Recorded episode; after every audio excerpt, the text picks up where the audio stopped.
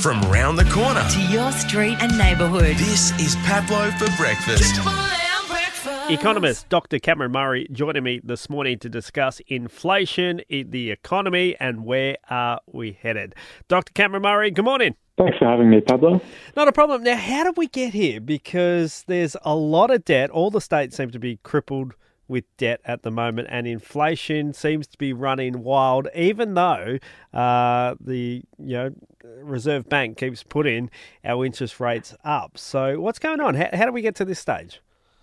Look, I'll, I'll let you in on a little secret. Uh, most economists don't know. Um, yeah, I think if we look, if we look back just a few years to before COVID, very few uh, economists predicted what would happen as a ba- uh, based on the sort of policy stances we took.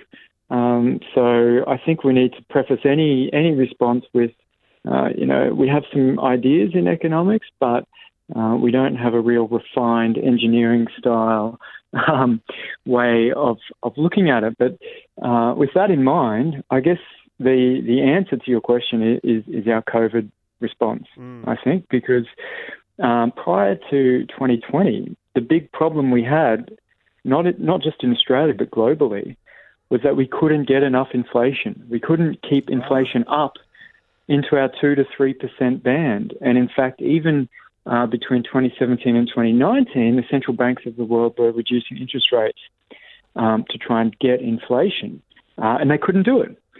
So it wasn't until the, the world shut down in the COVID panic that we completely disrupted our ability to produce and distribute uh, the goods and services that we used to, and at the same time, every country in the world flooded people's bank accounts with uh, the new money that is our debt.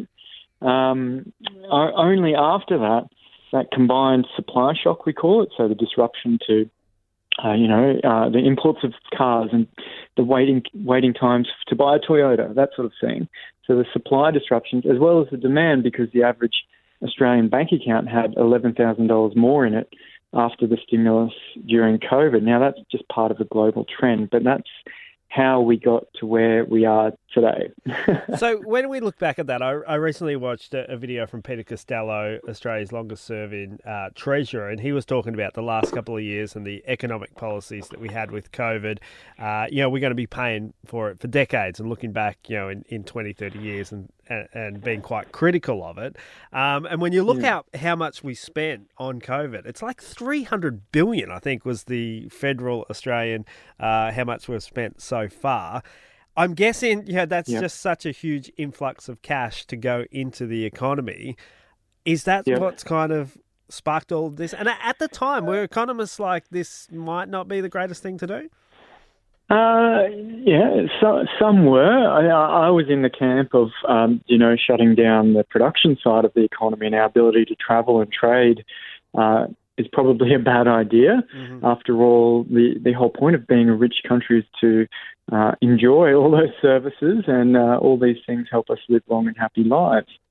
Um, on the on the financial side, you've got to keep in mind that every year we create billions of new dollars uh, through the normal operation of financial markets. Every mortgage creates new money and gives it to the seller of a of a home, for example. So we're always increasing the supply of money, but that three hundred billion dollars is is nearly two. It's almost an extra year's worth of government spending squeezed into one year and just put in everyone's bank accounts. And and of course, the public sector is nearly a third of the economy, uh, and so you know this is trying to get an extra third of spending out of the economy while the world's shut down. And so that's why we saw energy uh, inflation. That's why we saw inflation in imports of, of motor vehicles, for example, and a lot of the, the international trade in food. And now we're seeing sort of the second round of that as people, uh, uh, wage earners in particular, renegotiating wages up to deal with that. That's going to flow into the cost of services. So I suspect we might have a little bit of a second wave uh, of inflation in the next uh, 12 months, but I think the overall trend now is, is coming back down as all of that spending's washed through, and now it's being parked in particular bank accounts and in particular financial assets.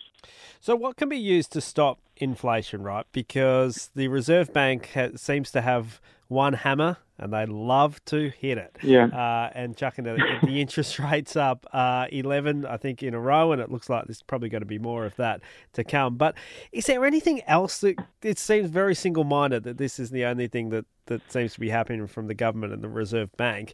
As an economist, are there other levers that could be pulled? Yeah, well, uh, so what the Reserve Bank does is what we call monetary policy, and essentially they try to reduce spending in the economy on new goods and services by increasing the price of mortgages, basically. Um, and so all the households with mortgages, all the potential households who want to buy new homes or renovate, stop doing that. So they stop spending um, because of the price of money. The other way to stop spending in the economy is for the governments themselves to stop spending and delay major projects, things like that. So we've seen in Victoria that government had the biggest run up in debt during the financial uh, the, the, the COVID period, and uh, so they've actually started delaying or postponing or, or uh, a lot of the major construction projects that they had planned. For example, their their airport rail line. Um, has been indefinitely postponed. So that's the other way you do it is, is slowing down spending by the government, and the monetary policy is a way of slowing down spending uh, by people, especially those leveraged into the housing market. So they're sort of the two ways to do it. But at the end of the day, inflation does somewhat solve itself most of the time. Um, because prices are up, we can't buy more mm. of the goods with our fixed income, right? Um, and so what happens is typically the price of goods will will tend to come down, and the, and the price of incomes or wages will tend to go up, and, and we'll sort of reach this new equilibrium, economists call it. Um, so in some cases, the, the answer to high prices is the high prices themselves, and we shouldn't worry too much. And my personal view is we've seen the the end of that inflation wave in a lot of countries around the world. If we look to Europe, if we look to North America, so we should really expect that same trend to be flowing through in Australia in the second half of this year of inflation coming down, uh, sort of regardless of uh, what we do with interest rates. One of the examples is Japan that hasn't really changed interest rates down or up during COVID or, or afterwards, and they're sort of having the same inflation everyone's having or a little bit less. And they, they didn't do anything uh, with their interest rates. Hmm. So, you know, it, it's really a global story. It's about global supply and it's about um, the extra spending uh, that we've enabled with our, all that stimulus, not just in Australia, but everywhere. So, where are we headed? Give me some good news, please. Or is it getting worse before it gets better? No, I think uh, I think we'll see rising wages a little bit more this mm-hmm. year and slowing inflation. So yeah, uh, the eco- it's always good to have in the back of your mind the economy moves in cycles. Mm-hmm. By the time everyone's you know worked up and panicked about an issue, we are probably at the end of that part of the cycle, uh, and we're ready to, to turn around. Um, so I think that's a little bit the case now with inflation. We might see a little bit of a bounce but I don't think we're going to exceed any of the, the highs we had at the beginning of this year uh, and late last year. So I think we're going to yeah, return to that sort of pre COVID stability uh, of prices that we had. Uh, I can't tell you where the housing market's going or what your mortgage will be, but in terms of uh, the overall global trend in inflation, I think it's hard to um, see really any other substantial you know, future other than subsiding inflation and Australia going with the global trend. Now, you mentioned before uh, the fact that governments are probably putting off those big projects. Is that maybe why we're not seeing so much movement when it comes to affordable and social housing, Is that the government doesn't want to uh, contribute more to inflation when it comes to that?